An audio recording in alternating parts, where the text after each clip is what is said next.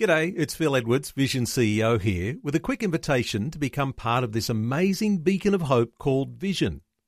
Together we can put our love into action to help people of all kinds build or rebuild their lives on the truth of God. Please consider the part you can play during our upcoming Visionathon appeal, remembering that it's your support that makes Vision possible, including this podcast. This podcast is made available by Vision Christian Media thanks to the generosity of our supporters. Your donation today means great podcasts like this remain available to help people look to God daily. Please make your donation today at vision.org.au. As the eyes of the world focus on the latest flood of calamities, the most urgent may not be the most visible to the average person. For decades, we've seen an erosion of Christian values, but today we're experiencing a world gone mad. Christ followers are being edged out of cultural and political influence. Cultural norms are shifting. What can we do in a world hostile to Christianity? Dr. Youssef's book, Hope for This Present Crisis, presents a seven part plan providing practical steps on how to be a godly influence in our society and how to take a stand for our faith in a culture aggressively opposed to the truth of Christ. Contact us today to order your copy of Hope for This Present Crisis. Visit us at ltw.org. ltw.org. Get a copy of this timely book today. Order your copy of Hope for This Present Crisis when you call 1300 133 589, 1300 133 589, or visit the website ltw.org, ltw.org. In a moment, listen in to what Paul told the Thessalonian church about standing up for your faith, even when taking a stand brings persecution. You'll be encouraged to hold firm to the truth, deepening your reliance on getting strength from God's Word. Listen now as Dr. Youssef guides you into 2 Thessalonians. The word stability has always been an important word to me. Stability. Stability is really a coveted quality in every sphere of life.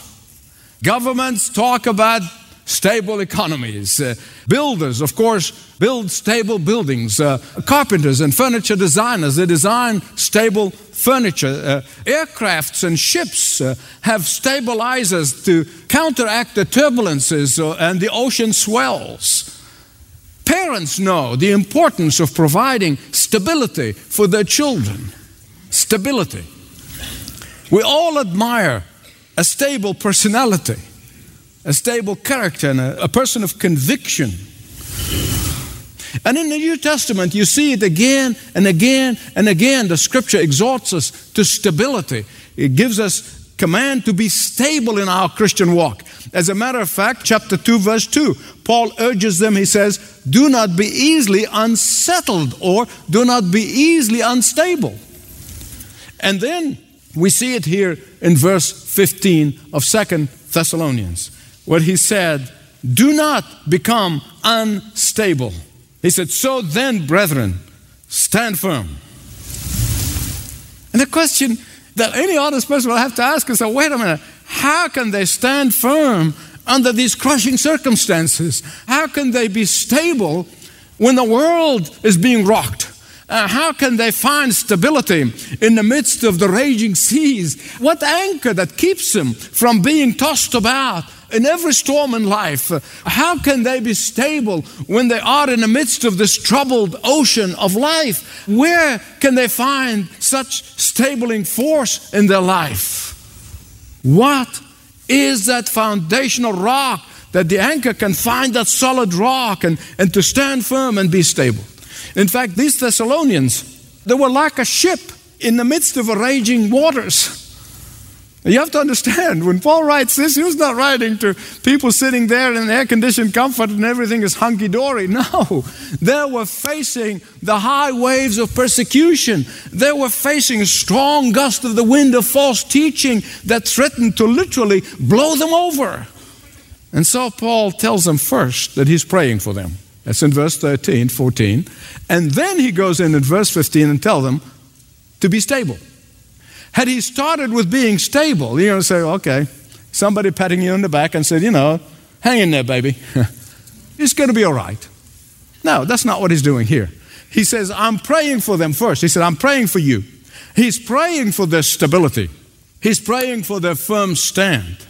In fact, Paul's prayer is a great model of prayer for every one of us as we pray for one another and as we pray for the body of Christ. It's a great model of prayer to pray for people to be stabilized and, and have that stable force in their life. Above all, he's, of course, in the context, is talking about those who will face the spirit of lawlessness, those who are going to face the spirit of the Antichrist, those who are going to face when hell breaks loose, all those who are experiencing the anarchy that's going to come with the Antichrist. All of those who live through the powerful wind of lawlessness. All of those who have faced the gale of terror and evil that will come upon the world. That's what he was talking about. But before the Apostle Paul can appeal to them to say, be stable, stand firm, he tells them the reason why they can't stand firm.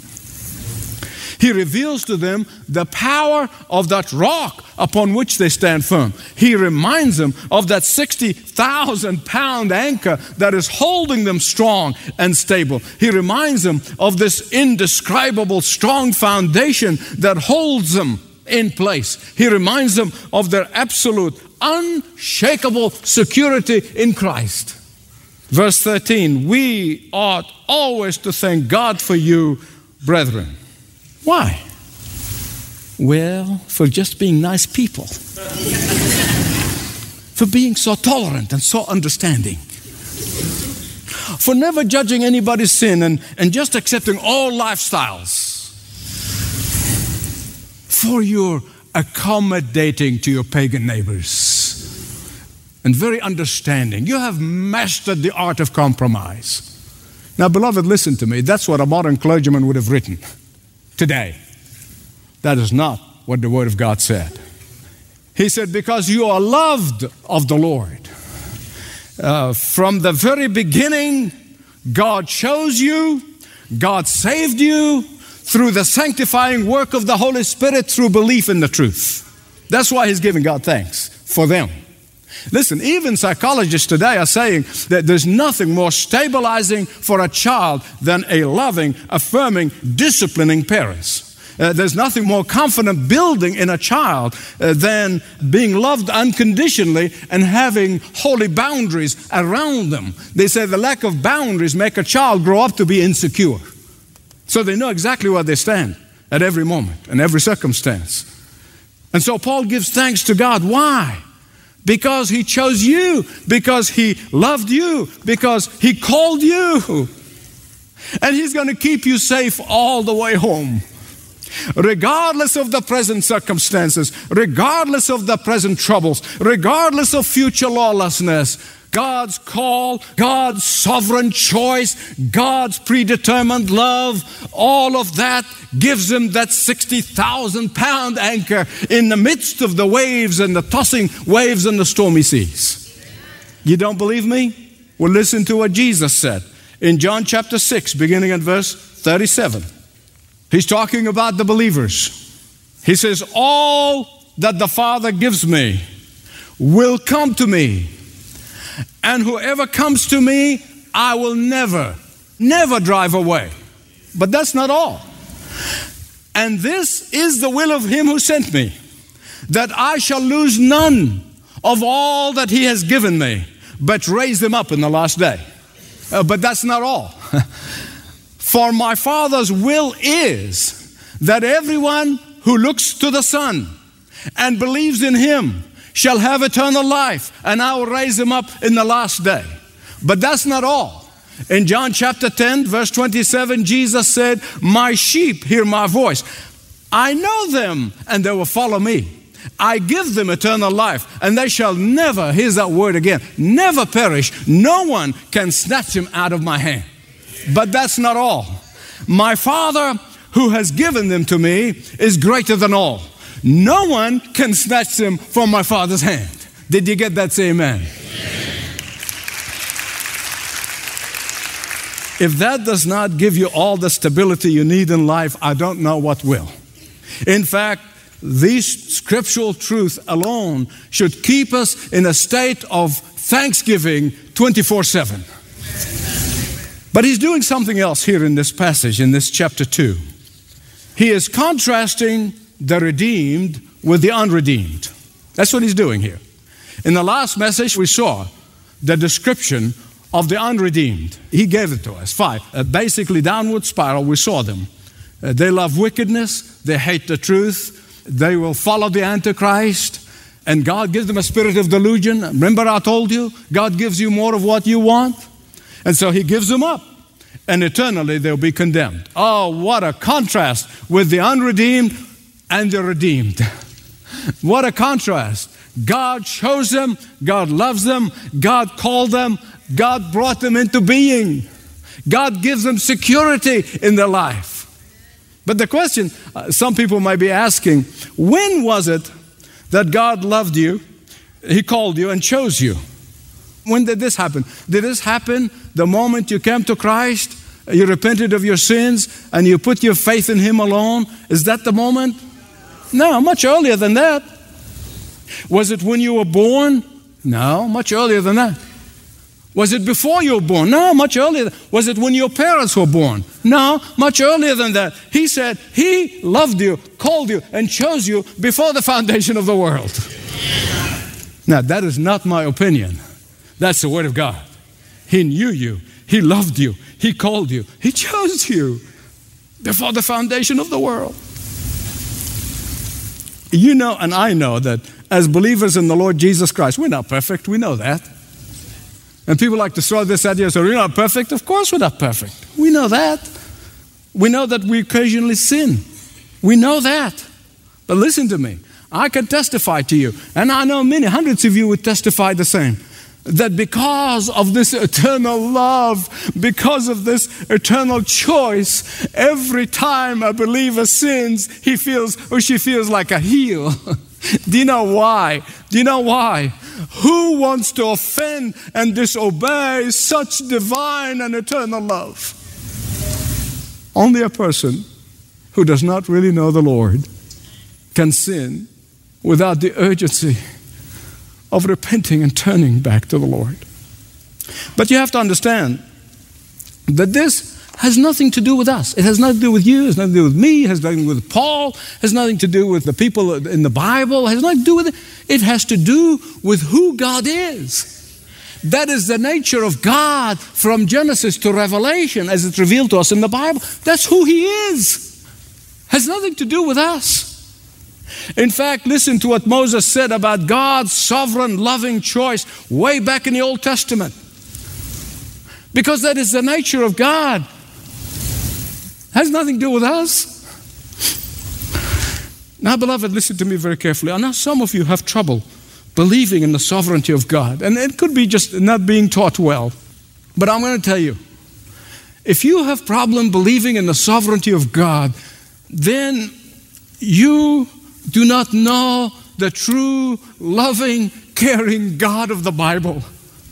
But do you know why there's some people who really resent and reject the sovereignty of God? I want to tell you, I want to give you a secret. The reason so many people reject the sovereignty of God is because it crushes our human pride. Oh, they don't want that. Me? You see, when God gets all of the credit for salvation, God is exalted and He gets all the glory. And when He receives all of the glory and all of the praise for His sovereign love, that produces joy in us. And that joy uh, fills our heart. And when it fills our heart, we feel privileged. And when we feel privileged, that promotes holiness in life. And holiness gives us stability and security. This is the divine love and call and choice of God. And it does not undermine our zeal for witnessing to the unsaved and the unbelievers. It does not do that. It does the opposite. It does the opposite. Uh, we feel so honored, we feel so privileged, and, and we're so loved, and we feel secure, and we wanted everyone in the world to discover this great treasure. In fact, Paul's point here is this He said, This sovereign, loving choice should banish fear from our life, really, in reality. If you believe in that sovereign choice and love of God, you should not have fear in life, especially fear of sharing Christ with others. But listen to me Let the evil one mount his fiercest attack. Uh, let the man of lawlessness be revealed. Let Satan's toy, Satan's boy, the Antichrist persecute us. Let all hell break loose. Let all the rebellion break out. It will not shake us. It will never move us. It will never touch us. It will never affect us. For we are held in the palms of his hands. We are carried on his shoulders. He who touches us touches the apple of his eye. Paul's stability, your stability, is not based on the circumstances. It's not based on you. It's not based on me. It's not based on feelings. It's not based on emotions. But it is firmly established in the sovereignty of His loving choice. You see, now, after He tells them all that and why He's praying for them, why He's thanking God for them, then He comes in verse 15 and He said, Stand firm. Listen, I'm a positive person. I live positive life. But my positive life does not stem from the fact that, I can do it. No, it stems from the fact that I stand on the rock. it comes from the fact that I know what anchor is holding me. It's, it comes from the fact that I know that my feet are fixed on terra firma, that you can stand firm because you, and who holding on to you, not what you holding on to and what was holding on to you is immovable. Immovable. What is that? Because of the truth of the gospel that has been handed to you. Now, some of your translations, I don't know what translation of the Bible you have, it says the tradition that passed to you. Well, it's an old English word, really, does not, we don't use it in the same way today. It's a tradition that you go to the restaurant next door after church every Sunday. That's a tradition. But that's not what the word here means. That does not mean that at all. The word here means the foundation of the Christian faith.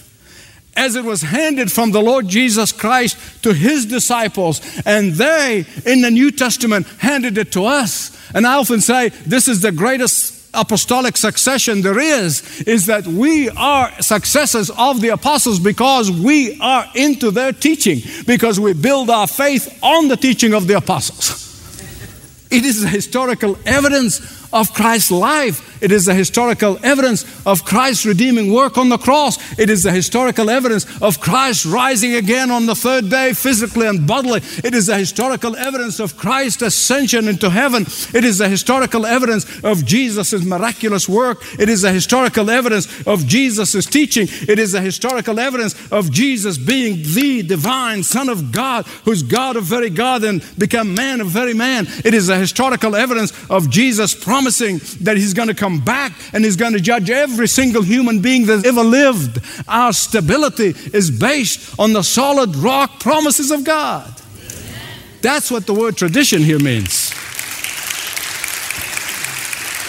Our stability, our security is built on the historic evidence of the work of Christ. Our stability is founded on God's own words. Our security stems from God's sovereign, unconditional love and choice. Then he concludes this chapter. Not that Paul was writing in chapter and verse, but he concludes this passage. Verses 16 and 17, he concludes with a prayer. Again, it's an incredible model prayer. A prayer that the God of power and might, the God of all strength, will strengthen them even further, will empower them in their day to day life. Paul's prayer teaches us something very, very important namely, that our stability totally rests on the foundation of God's sovereign and unchangeable love.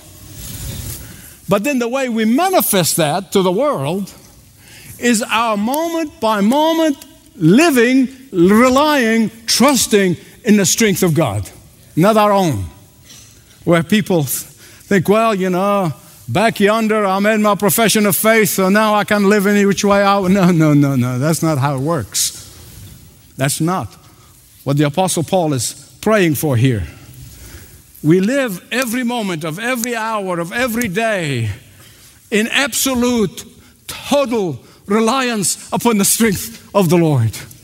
We cannot serve the Lord. We cannot serve one another. We cannot give of ourselves based on our own strength or even our goodwill or even our desire.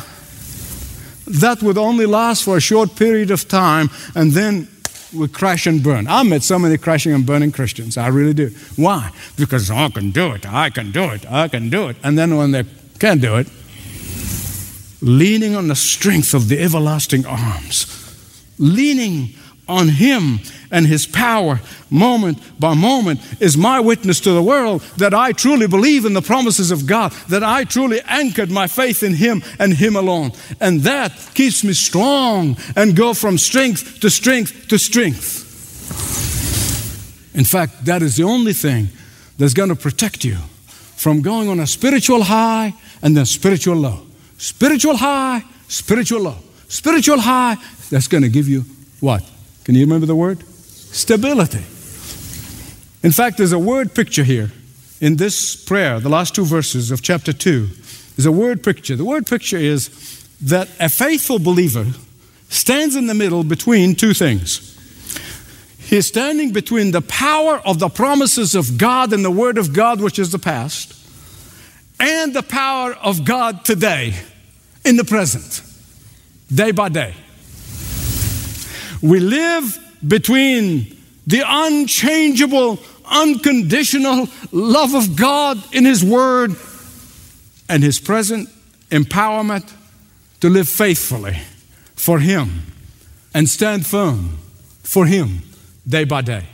Standing firm and having stability in life is not only impossible but incomprehensible apart from being sandwiched between the past promises of God and the present power of God. Amen? Amen. Only you know where you stand. It's a very personal issue, but I pray that if you're a person who have said, I made my profession of faith God just expects me to make the best I know how and live by my own strength. That you'll turn away from that. Because that's a sure way for the enemy to get to you. You're the only one who know where you stand. Are you bracketed? Are you sandwiched between the promises of God and the Word of God and the moment by moment strength that He provided for you? That's His desire for you. That's His desire for me. That's His desire for His church. Father, we are so blessed people we're so honored, we're so privileged. Not only we have the anchor that holds us in the rock, but we know that this anchor is moment by moment, day by day. It is not just a past thing, it is a present thing. And we praise you and we thank you and we bless you. And Father, I pray for every person who's in this place, wherever they are, I pray the Holy Spirit will reach down so deep into their heart. Father, do not permit this to be a message that goes in one ear and come out the other. In the name of Jesus, I pray that your word be the transforming power that changes our lives so that we can move from one point of glory into another. In Jesus' name.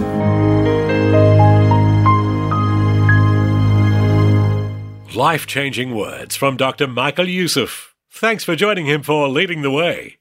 Now, many of you know that Dr. Youssef is the founding pastor of the Church of the Apostles in Atlanta, a church with a mission and passion to reach the lost and equip the saints for the work of ministry through the use of the latest media tools both at home and around the world.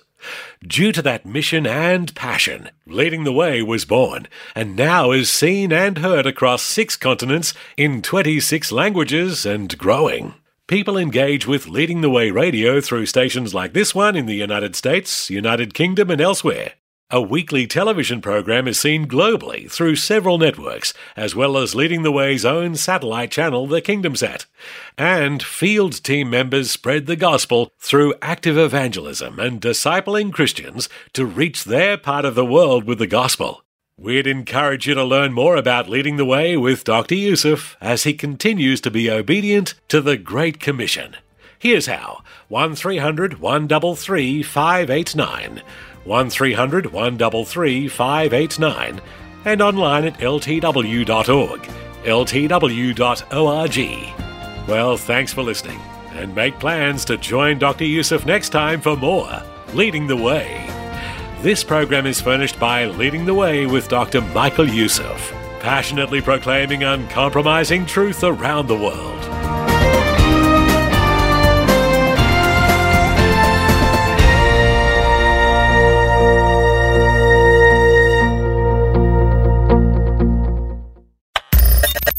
For taking time to listen to this audio on demand from Vision Christian Media. To find out more about us, go to vision.org.au.